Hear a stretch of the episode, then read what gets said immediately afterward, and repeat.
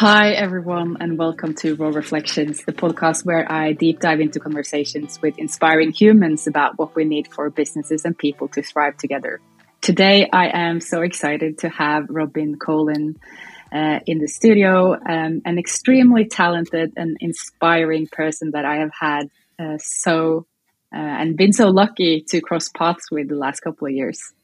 He describes his work as doing developmental conversations with individuals and groups with a focus uh, in the areas of leadership and general life fulfillment.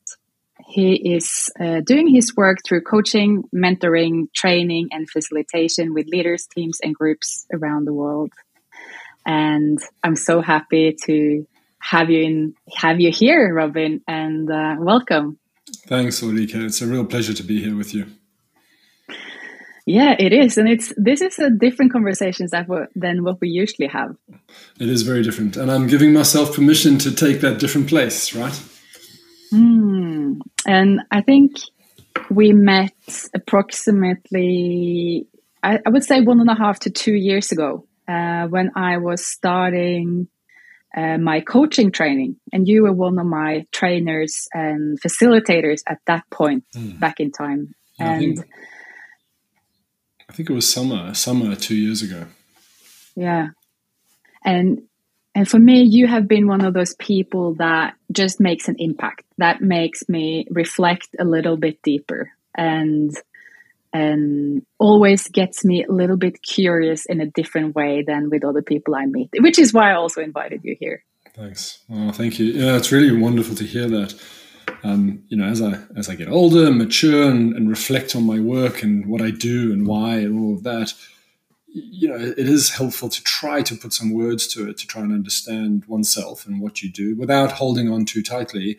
And what you just described, really, that is, it's enough. It's it's certainly enough for me because it feels so darn purposeful.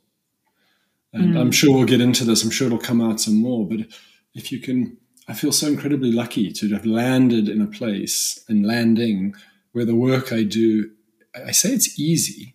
It's easy because it feels very natural. Mm. It feels very natural. And that gives me a little hint that I'm on the right track for mm. me, for me. For me. Yeah. We're all trying to find that track, aren't we? Yeah, and I, and I think that's what it's about, right? Uh, in, in life is find our track and again hold it lightly because here I am saying how wonderful it feels, and I've still got half my life to live. Mm. So be open to the fact that the track is either not 100% right or it'll change and evolve, right? But here, mm. right now, in this moment, I can say, wow, when what a privilege to, and I say, and I have to say, it only really landed these last few years, and maybe we'll get into that, where I could actually catch myself and go, heck, this feels so darn good at a level at a really deep level that it you know we talk a lot about life purpose about mission. And i think i've had moments of genuine feeling that. And mm. it's a wonderful feeling. And i also want to pick up on something you said there because you said you have half of your life still to live and we don't know what path we're going down. And for me the last couple of months as well, I, uh, you know, life takes turns I never expected. And I thought just yesterday, actually, that I'm so glad I don't know where I'm going in a, in a way that I don't know what, what's ahead because it right now looks so different than what I thought just some years back. Wow. You know, if we if if we can cultivate, if you can cultivate that at an individual level, Wow, I think that's a it's a it's a big deal, and uh, we talk about leadership groups, the collective, people working together in groups for the sake of something. Uh, the big work for us first, we cultivate that in ourselves, and then how do we also have that in groups, mm. working collectively together towards something to to hold it lightly, to sometimes just have no idea actually where we're going, mm. to be guided by a mission and vision, but really the path we're going to take to get there I don't know. I, I, I think that's more mysterious, and that's mm. uh, um, but uh, yeah. And exactly, and that's I think that's you know talking about leadership as well that uh, we really don't have the answers for what we need to do to lead in the future. We don't know based on what we've done before because we're all evolving totally. and finding answers as we go, Absolutely. either as humans or or as as groups, really. Totally, and you know, I don't have all the. This is what I, you know, everything I share here is, is really just my observations and what I what I've formulated up to this point. Clearly, change is speeding up, mm. and and really at a high level or like existential view. Wow, I, I, in my opinion, I think we, we've got some seismic shifts coming on to mm. just how we organize ourselves as a species. Obviously, there's different uh, economies and different ways of governance, but but generally, I think there's some massive shifts happening, and we can see it. And I think there's more going on than we can even see. And no great, and with that change, wow, the pressure that I experience personally, and I see it in all the people I work with, it creates a pressure because think about how we survive as a species survival, like we respond and adapt to a changing circumstances. And when that change speeds up, as it is, and our frame of reference that has brought security and stability up to this point suddenly gets whacked out of sync, yes. the threat level rises. And there's a choice for us. We can either go back into fear based sort of survival mode, or we can keep, you know, other language, creatively creating and mm. adapting and yeah, there's a there's a tension in there for me the, between create your circumstances or go with the flow. For mm. me, hmm. I'm always dancing and, between, between the two. And we'll come back to that. And I, I really want to just start off, Robin, um, because now I see we get lost in, in what know. we usually do when we talk. we, we drift off in yes. interesting conversations. But for those uh, out there who do not know you, very quickly, tell us a little bit about your story and what created your passion for the work you do. Yeah, thanks. Uh, wow. And in reflection of that, it's um, it just becomes clearer, you know, as I get older. Uh, the short story, um, I, I would, you know, my truth is life started bumpy. I didn't have a traditional linear path. I didn't have a lot of support. I lost faith and trust in authority, which is probably not a bad thing, but for a kid growing up, that's tough which then led to a good portion of my life, maybe even the majority, feeling really alone. Mm. And that feeling alone at a, at a, deep level, meaning I didn't feel like anyone really understood me or cared to really understand me. And for whatever reason, I, I don't, I, I wasn't always just fitting in. So what that, what, what ended up was uh, leading quite an interesting life of so many different paths, so much different experience, following my passions and my interests. And that took me out of business into the weird and wacky esoterics and all that, and also brought me into normal business life and uh, in operations and, and, senior leadership roles. I've held an executive position. I've um, so I've done all of that and coach. Uh, and the the theme about being alone, of not trusting authority, demanded that I developed, when, um, which I certainly did, a persistent and deep capacity for contemplation and self reflection. Mm. It was my survival strategy because I, my because of my sort of certain experiences when I was younger, I didn't trust anyone else. So mm. I had to learn to trust myself. And I, I made some good decisions. I made some decisions that were, you know, turned out uh, maybe not as I expected. And that whole path that whole journey bringing me to three years ago, uh, almost three years ago, where I left an executive position, there was a conscious choice to say, so much time and energy not no longer wanting to give to a business, mm. but actually, my passion is is what I spent a lifetime cultivating an awareness of how to observe one's own being in the world and all the, the joy and the light and also the darkness and the delusion and the deceit that we can put on ourselves. I've, I've mm. watched it in myself intimately. So I suppose I've just learned to navigate the human experience in my own unique way. It was almost uh, natural in a way that I would end up in a development field of coaching and leadership and honing that now in service of others.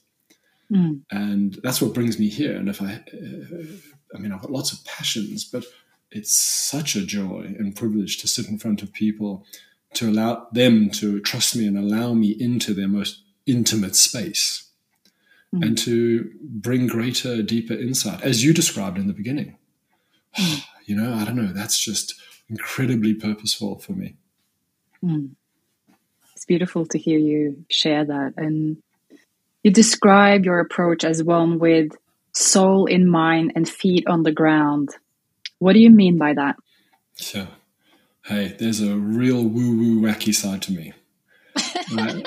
I know. and it's it's deep and profound. And boy, what an what an edge throughout life coming up. And and that actually is what, how my life started really bumpy.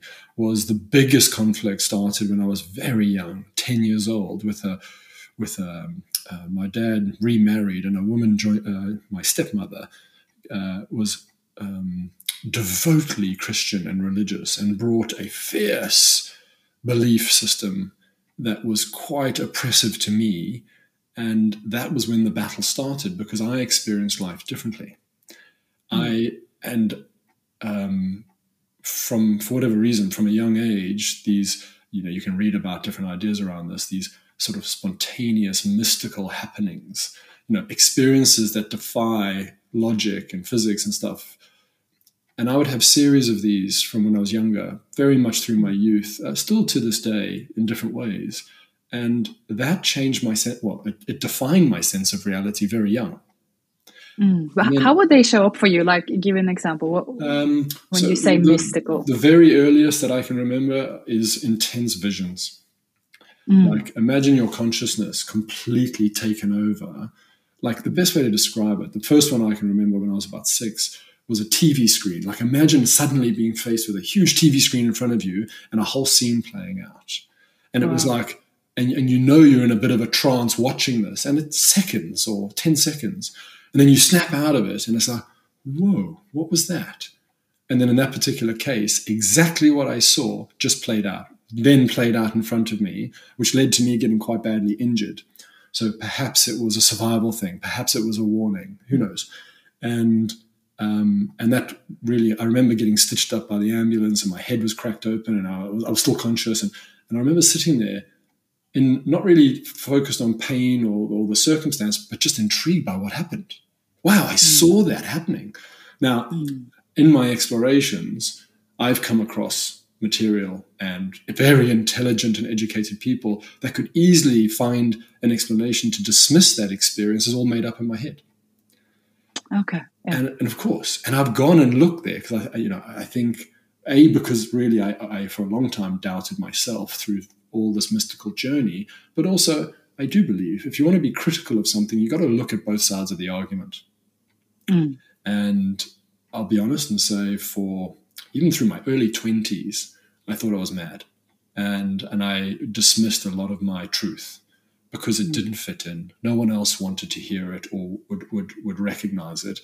And, and that's ultimately why I had such conflict at home and left home very young was because of these conflicts. The sense of reality was so different. Mm. And as I got older and started to trust myself more and, and the experiences continued happening, in, in different shapes or forms. Either I would see things or things would visit me, same sort of thing of seeing and experiencing. Um, I now accept it as part of who I am. So, mm. coming back to your question around soul and mind, feet on the ground, where I am today is through my own direct revelation and through my experience, I, th- I hold a, a, deep or high perspective about our journey as a human being. Mm. And yet, we live a very practical, material existence, which often feels at odds, and maybe it is, and it's still real. It's still the, the what we face, the demands, mm-hmm. and I've gone backwards and forwards with this, and where I am is in the middle, which is just like, how do we hold both? How do when I work with people, I, I meet them where they're at. I can't help but not bring my perspective and bring my holding while also being deeply respectful of we have to pay our bills. We have to meet these expectations around us, and you can be defiantly authentic and defiantly in your integrity, which of course can make your life much harder in some ways. And I'm not saying that's good or bad, just have compassion for myself and for the others. Is sometimes we have to adjust mm. and adapt and deal with the material world, and that's not such a bad thing. Mm. and don't lose sight of the bigger picture. I, I believe, yes. and again, mm. people must have their own views, but there is a there is a there is a deeper sense to what's going on, and if we can each of us individually cultivate our story, what we think and believe, and what we what we want to hold as true, in my experience anyway, that can bring a profound sense of uh, again purpose and ultimately joy. Mm. And I think you'll always have this beautiful meta view of of observations of the sort of the world, which is really also why I have the question for you. When you're in organizations and when you're talking to so many leaders and humans as you do across the world, what do you see? Like, what do you observe these days? Wow. Um, what is happening in the arenas you're question. in? It's a great question. It really is. And of course, the answer is very varied. But if I try and pick out a theme, like, like just over the recent year, let's say, I've hopped across continents digitally to work with one with a large company that has leadership teams in several you know continents, and I would work with these teams. And I think of that that experience, and then another global company, and I less travel but equally. The range is this. The range is in my in my opinion, a consciousness, a level of consciousness, either in a team which must reflect that of the organization to a degree, that's that's still in survival mode and very fear based. Mm, okay. And how does that show up? Um, um, there's terminology reactive, right? Reactive, mm. like there's an edge to it. There's um, there's a the way I see it is very intensely focused on the material, survival, the the language, the, the space allowed for the development work, whatever we're doing, has to have a direct, immediate application on either creating more money or, or minimizing costs. Of course, feet on the ground, business.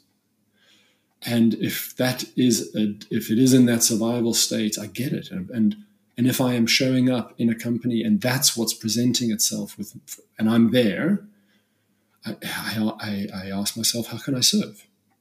How can I serve? So the, the training that I'm doing or the facilitation, although it might not be the highest work that I'm super passionate about, I, I, I go, but this is where this team's at. This is what they're how they're operating.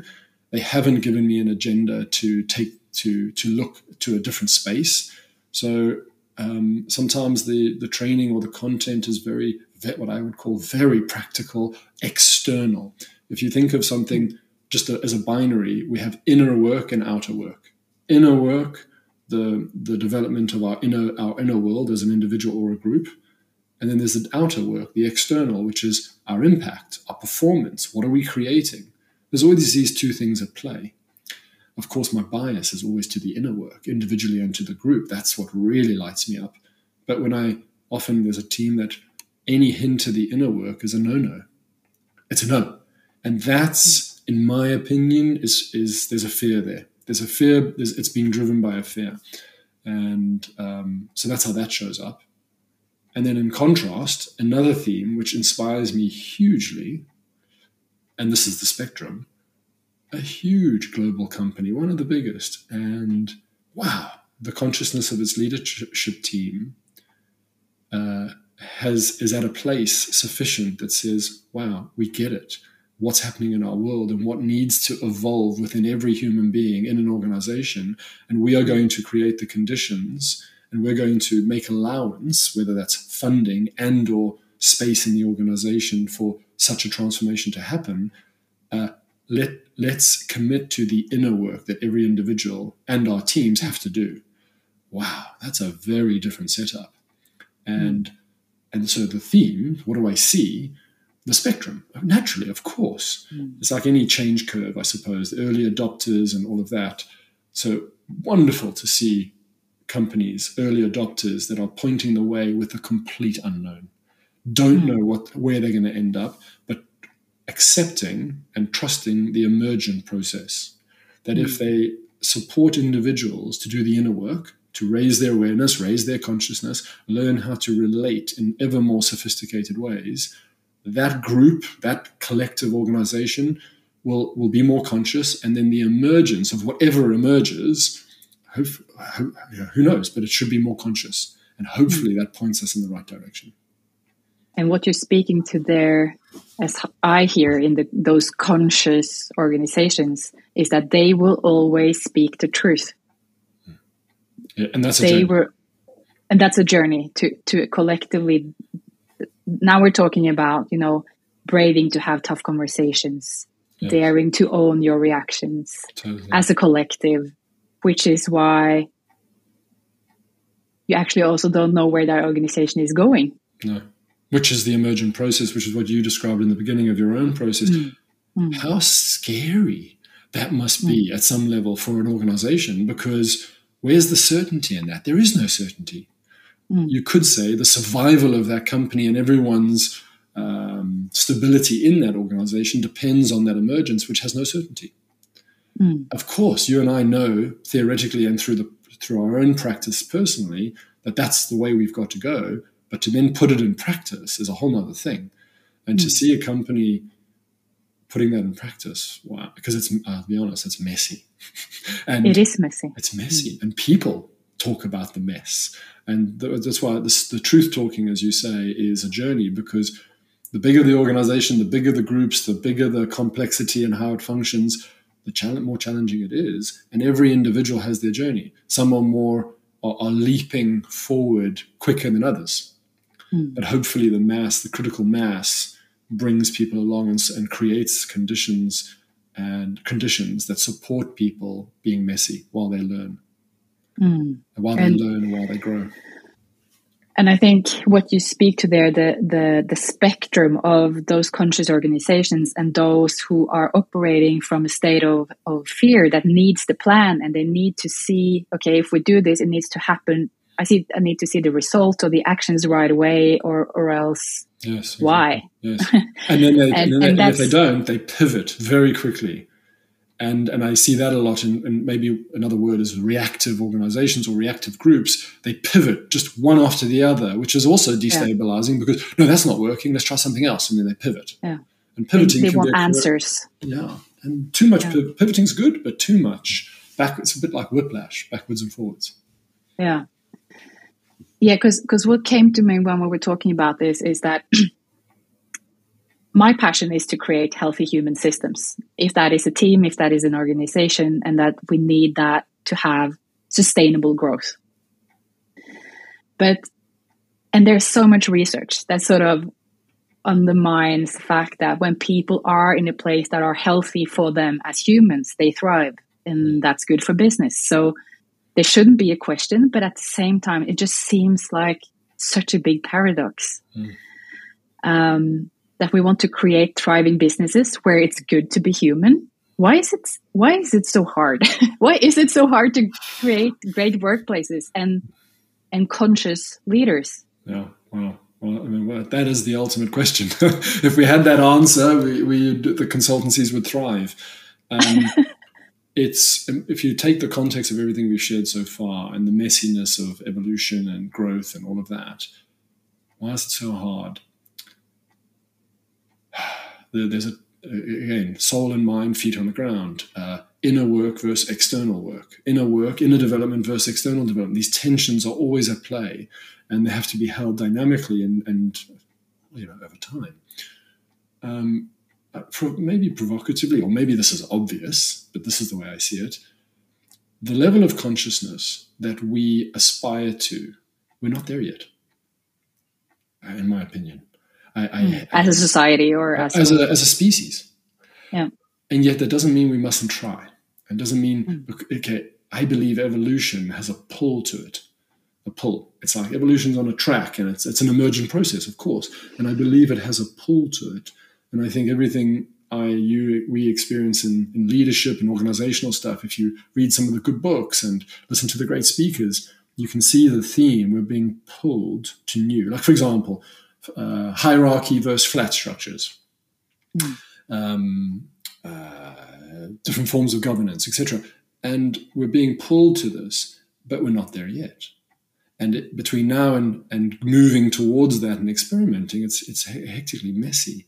So why is it so difficult to create this? It's those tensions. It's we're not there yet, but we've got to keep trying.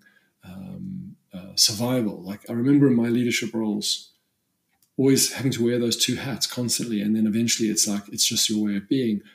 I hold, if I'm part of an organization, a group, and we're collectively together serving an outcome, hopefully I believe in this organization. Hopefully this organization is doing good in the world, operating cleanly and with integrity. If that's in place, excellent. Then a group of people to have to choose to come together and serve that. Now, I can relate personally, person to person with each individual and hold with huge respect without any hierarchy, just human to human. And everyone has their needs. But what's also true is we're all collectively signed up to serve a group effort towards something. And there are many times I've had to hold that as more important. That says the group effort, the decisions towards this. And sometimes I have to make a real difficult choice on an individual for an individual's sake uh, because to serve the group, whether that's right or wrong, it's like that's a choice. As a leader, do you mean? As a, as a leader, as a leader. Yeah. And then as an organization as well. So yes, we need as an organ. So I'm just speaking to these tensions, mm. and every situation. If I think of all the situations I've been involved with, everyone's different, and you have to feel into it in the moment, in the time, mm. which then demands the consciousness of your leaders, hopefully, to be. able. I mean, if leaders, again, this speaks to hierarchy, really. But if the top leadership team has such influence over an organization, which it does, then it, just through the conversation we've had, it, it asks that that top leadership team is also working on their consciousness individually and as a team. Because if that's not happening, then I don't see how the rest of the org is going to come along. Mm. And and you're also speaking to something that is happening in the in the bigger world now, which is large transformation. Uh, in a sense, we could say that organizations or we as society experience a crisis. Like there's um, there's uh, uh, employers seek different kinds of workplaces. Um, we see that people seek purpose. They quit jobs. They want to take care of their well-being. We have an economic recession. Things is changing more rapidly, and and it's hard to be a leader today. And and what happens to us as people when we experience these kinds of complex kind of crisis? Hmm. Well well, I mean, obviously, lots of things. When I think of crisis, a crisis like intense difficulty, right? Um, hardship.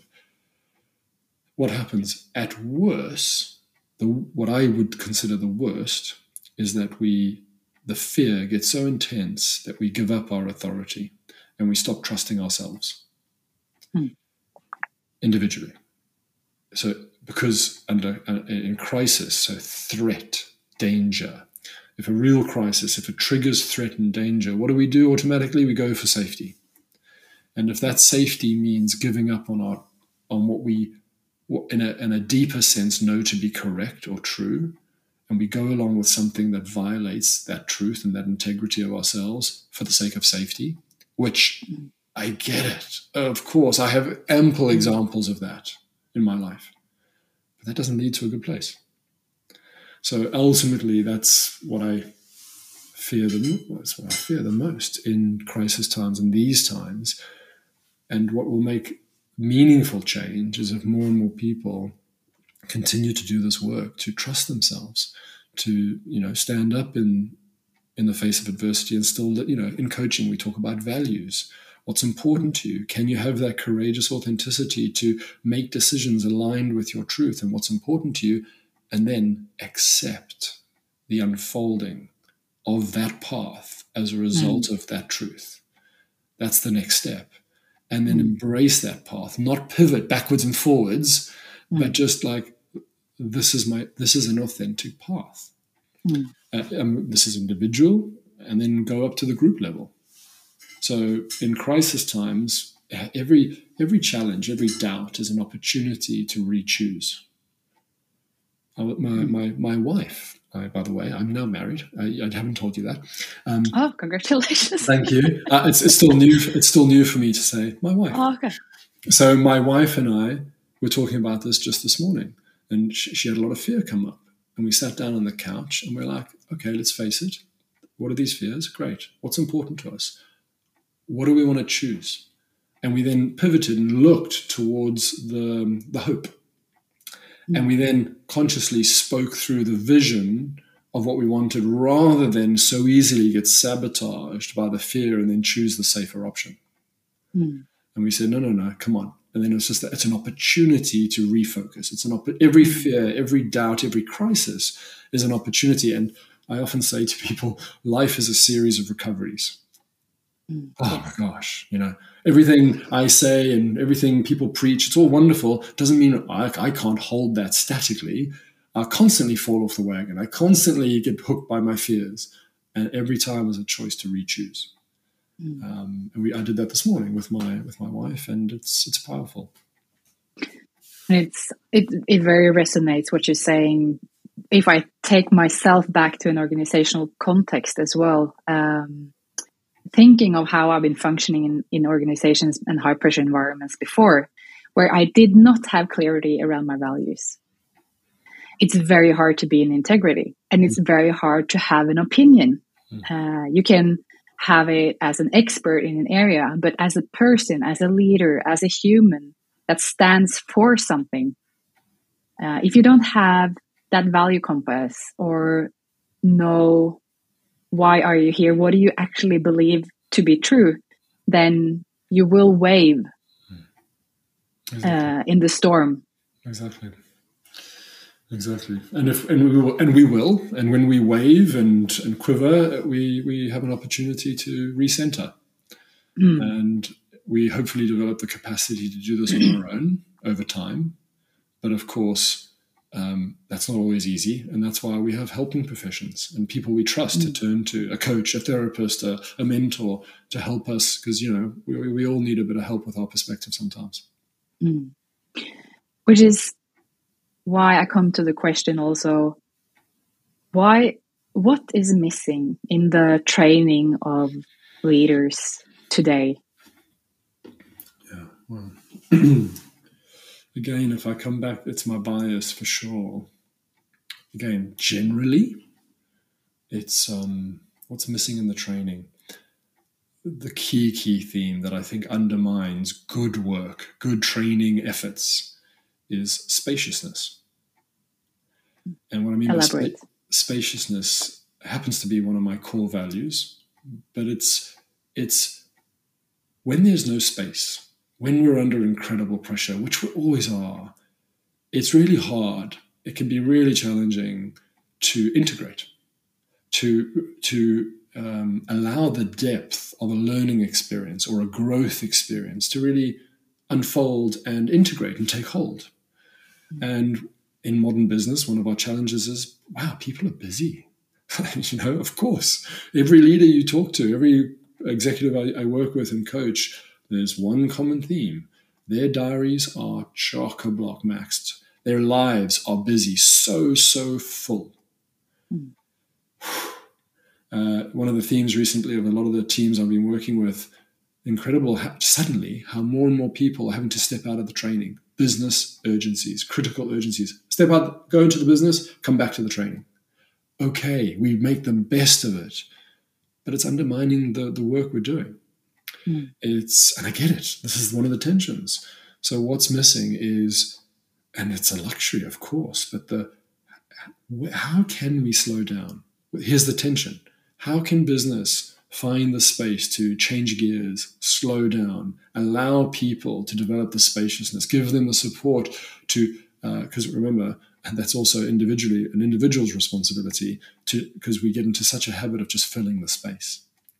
This is, I don't want to put all the responsibility on the organization. No, individuals have to take responsibility in um, allowing space and not filling it and knowing how to be with that space for the sake of something this inner work. So, coming to your question, what's missing in the training today is is that maybe maybe more training is needed on that to allow to enable people to create more space, real space, to, and a commitment to whatever degree they were willing to to this journey to do this inner work for the sake of something which is what we come back to vision and purpose at the individual mm. level but also at an organizational level for the sake of what mm. vision and purpose mm this beautiful spaciousness just slow thinking really yeah. which is it gives access to something else which is what i've been learning again and again the last couple of years i guess through this work of, of coaching and, and reflecting and you know, I journal a lot, which is one of the ways I slow down my thinking and and just to get that different gear into that high speed environment. Mm. Okay, we're coming to um, a close, Robin, and I'm conscious of your time. Um, quick question What do you believe we're afraid to talk about in business today? Well, well, again, just drawing on recent experience, it would be the dark side. It's the it's not to be gripped by fear, but to face fears. That sometimes to do the inner work, to do the to speak the truth, things get difficult, and and some and yeah, not not too unoften do I recognize the resistance, and maybe this is a survival, maybe this is a worthy survival hmm. adaptation in certain situations, but don't you know like positive thinking and um, any uh, methodology or technique or habit or something that can help pull us out of a dark space into a happy space. Great, all valid. And sometimes the, I call it the darkness. Sometimes we have to go and face the mess and the things we don't like. So it's the truth speaking you were talking about earlier. Mm. It's um, I, have I've often found um, recently that that gets shut down really quickly. It's like nope, don't want to go there we're gonna fix things and then we're gonna move forward and then we're gonna spread energy and inspiration but we're not looking at our fears. We're not yes. looking behind that door. Exactly. And also just the you know there's plenty out there around the integrating the shadow so to speak which is like in every one of us individually and then collectively there's the light there's all the good and then there's the stuff that's not so great. Mm. and we need both. we, well we have both. So that's the thing it's always there yes. And uh, an integration and just uh, being with that is, mm. is very much part of the journey. I have one last question for you that i would love to ask and that is what or how would you define courage? Courage courage. It's um, again pulling a thread of something i shared.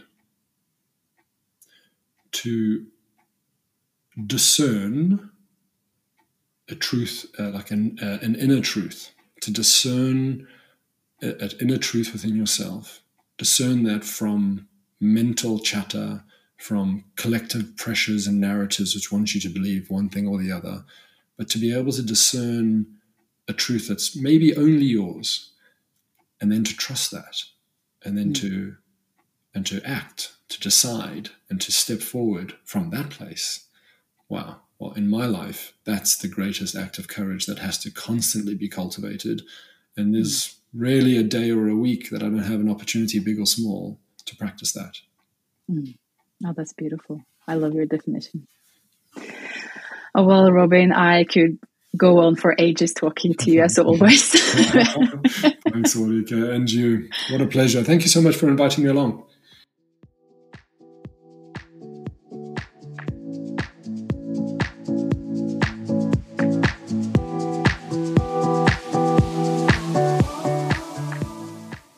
Thank you so much for listening to this week's episode with Robin. I will add his contact information and his webpage to the episode notes. So if you're interested in reading more about his work, reaching out, you can find him there. Wishing you all a beautiful week.